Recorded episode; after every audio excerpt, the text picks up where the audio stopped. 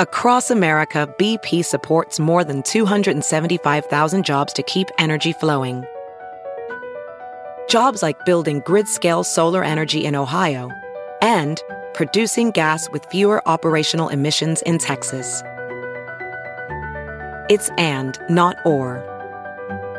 See what doing both means for energy nationwide at bp.com slash investing in America.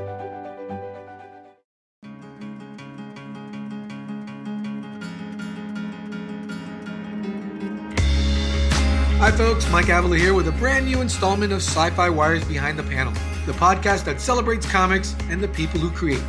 Our show will sound a little different for a while because we're following the stay-at-home plan, so instead of being in a recording studio, I'm hunkered down in my home office, surrounded by all my wonderful toys. Our guest today is probably best known by comics fans for co-creating the groundbreaking teen hero, Kamala Khan, better known as Miz Marvel. But that's just one part of G. Willow Wilson's story. Along with writing Kamala's adventures for five years, she's also launched to create her own books for Dark Horse, tackled Wonder Woman for D C, and written the acclaimed novel, The Bird King. She's about to launch a new title for D C, The Dreaming: Waking Hours, a book that's part of the Sandman universe, which means the world to her. However, that book's launch, like just about everything else these days, is up in the air. But for now, sit back and enjoy my conversation with G. Willow Wilson. You're out in the Pacific Northwest. How's everybody holding up there? I think since the Seattle area saw one of the earliest outbreaks, people here have been preparing, I think, in a way that people outside of the hotspots maybe started to do a little bit later. You know, my kids have been out of school now for over three weeks. It's so funny with kids. It's like the complete breakdown of law and order. Once they realize that, number one, you're not as smart as their teachers, and it's been a long time since you did fourth grade math.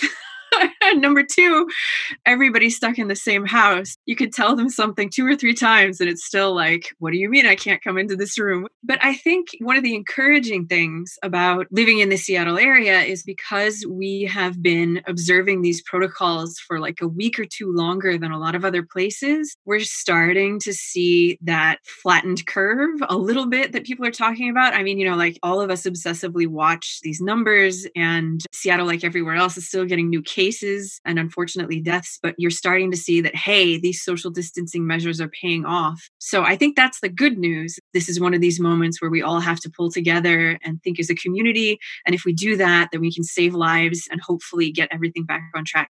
It's a weird time. I know we keep saying this, but I think for everybody, you kind of realize who you really are when kind of the supports of that daily routine, that daily structure, and all of those things are kind of taken away, and how you relate to the people in your household when all of those bustling, you know, like errands and school and all of this are kind of gone. It's been, I think, a learning experience as well. How has the pandemic impacted your schedule for the rest of twenty twenty? I'm kind of one of the lucky ones in that my schedule has not been that massively impacted. There's a couple of smaller projects that are kind of passion projects I was really looking forward to doing that'll have to be put on hold. But the people that I really worry about and I think we really need to support are the ones who are working in independent publishers, smaller publishers who do not have that kind of leeway for putting projects on hold for months and months. I think those smaller publishers, some of whom are doing really dynamic, interesting new work, are sadly going to be the ones who really feel the impact of this. And, uh, you know, I think that's why it's important now for us to pull together as a community and support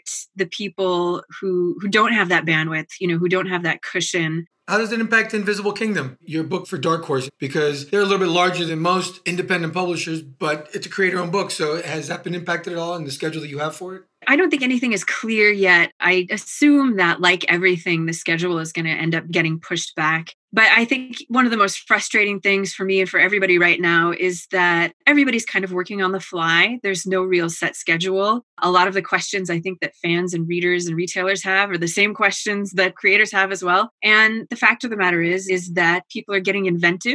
You know, there have been a lot of different timelines thrown around about when things could start coming out again. But ultimately, it depends on what the long-term prognosis of the country is. When are we going to see these shelter-in-place orders begin to be relaxed? When are the supply chains going to start up again? Of course, every time some kind of disruption happens in the supply chain, the question of digital gets raised again. How does this play into the digital market? Is there a difference between the digital market and the traditional comic book market? So these are questions I think that nobody really has answers to yet. And we're all going to be finding out kind of together, what's the timeline like and how is it going to impact different books? The Invisible Kingdom. I'm curious what your elevator pitch was for that book to Karen Berger. I think it was Space Nun Uprising. That's a great elevator pitch. It was one of those things where I kind of had some extra research on hand from The Bird King, which was the novel that I published last year, set in fifteenth century Spain, that has a monk in it. I was doing all of this research about medieval monastic life and various different religious orders, and I ended up using maybe ten percent of it in the book. This is kind of how research goes. You cast a wide net, and then you do all of this research over months, and you end up using like five lines. So it was kind of one of those scenarios where I'd done all this research and I found these little religious communities of the late Middle Ages so fascinating. I was like, I want to use this in something, even if I'm not going to use it in this book. And I'd been also chucking around in my brain kind of a space opera centering on a crew of people who work for a giant corporation that delivers consumer goods all over the solar system, which bears absolutely no relation to any real life corporation that might do similar things. So I was like, what if I just sort of mashed these two together and uh, made it a really big epic space opera in which the old ways and the new are very much in conflict. And yet the leadership behind these two organizations that seem to be arch enemies are really kind of in cahoots with each other. And that's kind of how Invisible Kingdom came about. It's totally off the wall and wacky. I knew it was something that Karen would love because she likes people to think big and just kind of push the envelope in a lot of different ways. I think space opera is having a moment right now. You're kind of spoiled for choice if your thing is anything having to do with outer space. But I think the thing that really elevates Invisible Kingdom is Christian Ward's art. I mean, the guy is really a genius. He goes straight to colors. I mean, like, I've never heard of anybody do that. He does no kind of inking at all. I mean, he doesn't even really do pencils as such. He'll do layouts and then straight to that color. He works in color wow. from the get-go. His process is so fascinating. The outcome is just brilliant, and it's been amazing working with him. How long do you think that story will, can, should run? We planned it for fifteen issues, and that's what we plan to do. I sort of wanted to tell something with a very succinct three-act structure. And in comics, fifteen issues is a good way to do that. That's three trades of five issues apiece. When that fifteenth issue will come out is anybody's guess, but that's the plan as of now. You're also writing The Dreaming, uh, Waking Hours. Was that something that you, when you heard about the Sandman universe series of titles, that you went to D C to pitch them a project, or did they approach you? They approached me. I had worked with Chris Conroy, the editor, on Wonder Woman at the beginning of my run, and he left kind of in the middle to go spearhead the new Sandman universe books. And I really wanted to work with him again. I was so hyped that the Sandman universe was getting another look and that we were going to hear more stories told in that universe. I was a huge goth as a teenager. And so the original Sandman run was a big part of my sort of personal mythos as a really gothy teen. But at that point, my plate was quite full. So it was after I'd been on Wonder Woman for about a year that Chris was like, hey, we are looking to spin off a couple of the Sandman books. And Cy Spurrier, who'd been doing such an amazing job writing The Dreaming up to that point, really wanted to do the Hellblazer book, which left The Dreaming kind of open. And did I want to, at some point, hop off Wonder Woman and come to the Sandman office? And I was like, yes. You don't have to ask me twice. I'm not going to pretend that I'm going to think about it. And it probably seems strange to make that kind of lateral move to a lot of people who would think, why would you leave Wonder Woman for literally any other book of any kind? But, you know, as much as I loved Wonder Woman, two books a month plus my own novel, plus an indie book, plus I was on tour was kind of a lot. And I was looking to kind of clear my plate in twenty twenty and do fewer things, hopefully better.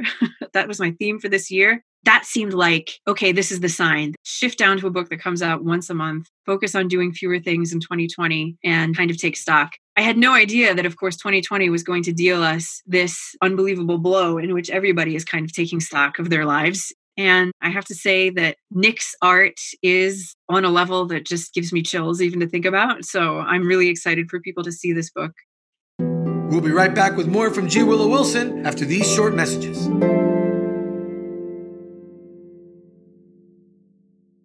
As you write your life story, you're far from finished. Are you looking to close the book on your job? Maybe turn a page in your career? Be continued at the Georgetown University School of Continuing Studies. Our professional master's degrees and certificates are designed to meet you where you are and take you where you want to go. At Georgetown S C S, the learning never stops, and neither do you. Write your next chapter. Be continued at s c s dot georgetown dot e d u slash podcast. Welcome back to Behind the Panel.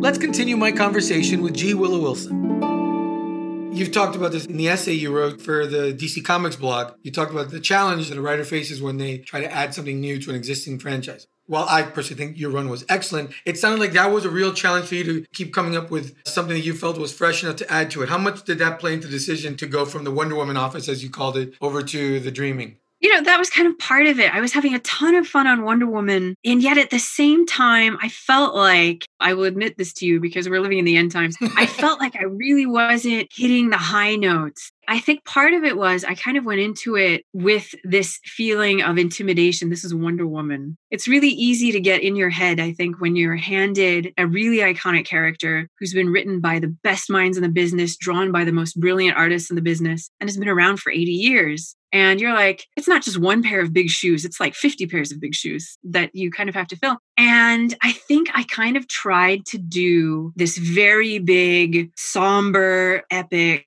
like gods and monsters series when what I think I do well and what I'm most comfortable in are smaller, quirkier, funnier, more personal stories. I think I could have done that, but I was like, I'm going to prove to myself that I can do like the big, somber, epic, everything is majestic. I'm going to hit that tone. And I don't think I really got there. And it was sort of frustrating to me because I was like, I don't feel like this is my best work. I feel like it's somehow not hitting those high notes. I think if you want to get better, you kind of always have to be your own worst critic and say, okay, this is just something I do kind of as a type A person too, is like, how have I failed today? And so, you know, it's easy to look back at your own work and say, okay, I should have done this better. This needed to be tweaked. This really didn't get there. I loved working on that book. And I especially love that relationship between Steve and Diana because it's so multifaceted. It's got to be tough to be in a relationship like that where you're like, here I am, I'm a human being, I've got human flaws, I'm going to age and get old and my hair's going to fall out. And yet I'm in love with this semi-immortal Amazon who, in my eyes anyway, is kind of perfect. That's got to be really tough. And you have to, I think, be really comfortable with yourself as a person to be in a relationship where there's that kind of power dynamic. But Steve gets there. I think that's really, really interesting about him as a character. And that's why I spent so much time with them and their dynamic in the series. But, you know, yeah, at the same time, the bar is really high with characters like that. And I think no matter what you do, you'll always be comparing yourself to the greats because this is a character who has outlived a lot of people. You know, like this is a character who, if they were a real life person alive today, would be collecting Social Security. That's longevity. Yeah. Not a lot of characters get to be that age. Very true. And it's very different challenges. Creating a new character really has to hit the ground running. You have to do a ton of world building. You have to have a lot of things figured out before you even put your pen to the page versus an established character who is deeply beloved, for whom not only has world building been going on for decades, but there are multiple continuities and different things happening in different timelines. And it's two very distinct challenges. It's almost like working in an entirely different medium because while the nuts and bolts are the same, the storytelling is quite different when you're doing a totally new character versus an established character who's internationally known and loved. Self-contained stories, maxi series, somewhat out of continuity. Is that more fulfilling for you? And is that something that you'll look to do more of in the future where you do a standalone arcs, whether it's with an established character like a Wonder Woman or somebody in Marvel? Is that a good way for you to maximize your creativity with some of these characters? I think it really depends on the series and on the character. I think you can get into trouble when you don't realize, okay, my tenure on this book needs to be over. It's sort of easy to get to a place where you're kind of spinning your wheels and you don't really realize it. And I think a good way to do that is to have a set endpoint. But on the other hand, you can also have the opposite reversal of fortune where, you know, like for something like with Miz Marvel, I had a three issue exit strategy because I assumed that we would get maybe ten issues, maybe twelve. And I ended up writing sixty. It really depends. And a lot has to do with, in monthly comics in any case, the readership. And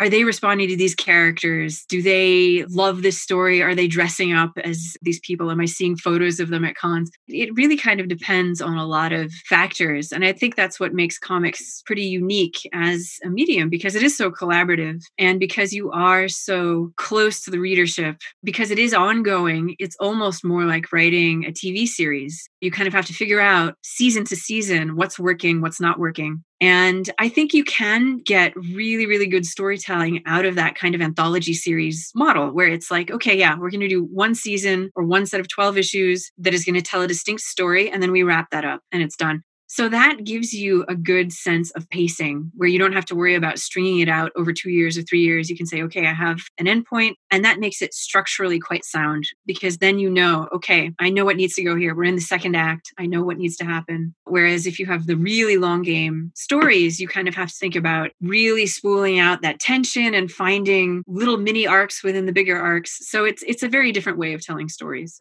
Once we get to the other side of this, how different do you envision seeing the comic convention circuit? I mean, I cannot imagine the convention circuit disappearing because it's such a huge part, I think, of the community for a lot of people. It's a place to go and meet other fans. It's a place to meet your peers. They've just been growing and growing, it seems like, exponentially over the years. I remember the first Emerald City I did here in Seattle was tiny. You could walk across the entire floor in like five minutes and, uh, you know, not be throwing elbows just to get there. Whereas now it's massive and book publishers have a presence there. Television studios have a presence there. So I cannot imagine that going away because I really do think that community element means a lot to a lot of people. I think a lot of people would be really sad to see that go. Is it going to look the same? Is it going to be packed convention centers where you are definitely over fire code? And, uh, you know, if, if something bad happened, you'd be hard pressed to get out in a timely fashion. I don't know. I think people are going to be thinking a lot more about things like crowding and the dynamics of flow across those giant floors and how to keep people moving and how to maintain distance. Looking back, it really does seem like we were kind of in a golden age and didn't know it. And now that that's come to an end, it's easy to see like, wow, that was a high watermark. Will it look like that again? I hope so, but it's probably not going to be the same. I'm glad it's not my job to figure that out because the logistics of that, I'm sure, are going to be a real challenge for people organizing large events of any kind going forward. All right, I want to ask you a much more fun question. Your Twitter feed is endlessly fascinating to me because it's this great mix of science, politics, comics, and baking. Yep. I'm probably going to get trashed for this online. I had no idea what a Dutch baby was. You know, I have to say, we joke about picking your job in the apocalypse and what would you be doing? And I did not see Immortan Joe of Apocalypse Desserts on my bingo card, but apparently that's my role now. You know, I think this started because I was, like a lot of people, going through my pantry and being like, what can I cook to stress eat right now? And what I had on hand were kind of like eggs and a little bit of milk and some flour. And I was like, oh, it would be really easy to make a Dutch baby because these are basically just kind of very fluffy pancakes that you make by throwing four ingredients in a blender. So they're really easy to do. Just kind of stick them in the oven for fifteen minutes and you have this very fancy looking like pseudo souffle type of dessert. And so I made one and I was like, wow, this is really good. That kind of really hits the spot of kind of stress baking. And so I joked about it online. And then a few days later, I made another one and I mentioned it and people started sending me theirs. They were like, oh my gosh, I could just sort of like smell it through the screen. You know, that smell of beautiful baking, vanilla-y dessert. So people just started posting these pictures on Twitter and I started retweeting them. And all of a sudden it was like, oh my God, I have to stop retweeting Dutch babies because people are tweeting me like ten an hour. People have started to get really creative. A guy tweeted me one today that was like a savory Dutch baby. It was basically a puffy pizza, which I thought was really good. And then Kelly Sue DeConnick tweeted this one that was like, you could put it right now in a cookbook and it would not be out of place. It was just superb. Everything was like fluffed and beautiful. What have you been reading when you've had some free time away from work and parenting and homeschooling and all that? I've been loving the new Hellblazer series that Cy has been writing. It's great to see John Constantine back in action. I think it hits the exact right note of surreal, interesting, funny. Like it's got that very London-y vibe. That's been amazing. Uh, Nalo Hop- Hopkinson series is incredible. I've been doing a lot of going back and rereading a lot of my comfort food books from the before times. The first few trades of Transmetropolitan recently, because I was like, is this as on point as I remember it? Because it feels like it's just kind of happening right now. It feels like very much a documentary. my eternal comfort food, which anybody who's ever talked to me gets sick of me talking about, is Peter Milligan and Chris Bacallo's Shade the Changing Man from really early Vertigo. I love that series. Whenever I get sad, I go back and read that. I've been reading the O G Sandman, the Neil Gaiman run. For me, as for a lot of people, this period of time has been about the things that feel comforting. It puts you in the headspace that you were in the first time that you read it. It's like hitting a rewind button on your own mental space and saying, okay, yeah, I remember the good times. The recent D C Marvel crossover hashtag that was on Twitter. So many people having some fun. As a fan, what crossover of those two companies would you want to see and which creative team? Oh, man. There's so many to choose from. Every time I thought I had a good idea, somebody would be like, oh, this and this. And I'd say, oh, yeah, that's the one. Um, the Wonder Woman, Captain Marvel crossover, I think it would be fantastic. It'd be so interesting to see Spider-Man set loose in the D C universe. There's a story waiting to be written about Peter Parker as a photojournalist and Clark Kent as a print journalist trying to get the same story. That's good. There's some hilarity there to be had. Who writes and who draws? Those are dangerous questions. um, oh, man.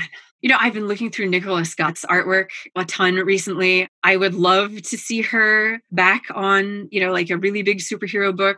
Who else? I mean, you're like, writing, that's a bad question to ask me because, like, selfishly, I would love to write that. But um, I think Matt Fraction would destroy that, or Kelly Sue. I think Gail Simone would be great. It would really depend on whether you wanted to make it something slapstick and funny and kind of tongue in cheek, or if you wanted to be like, yes, this is like a deconstruction of journalism today and sort of reflection on the times we live in. So it really would just depend on what kind of book you wanted to make that story. It's a shame that that doesn't exist because that would be awesome. Many thanks to G. Willow Wilson for talking with us today. Time now for my friendly reminder that we have a lot more Behind the Panel podcasts for you. All you have to do to listen to them is subscribe from wherever you grab this episode from. Simple.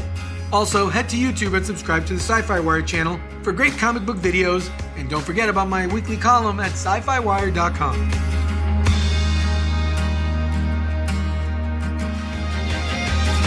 Thanks to my Behind the Panel podcast team, executive producer Matt Romano, producer, composer, and editor Paul Terry, and mixer and masterer Dave Draper. I'm your host, Mike Avila. On our next episode, I'm talking to the guy who's been crushing it on The Flash for years, Mister Josh Williamson. Till then, stay safe, stay home, and keep reading.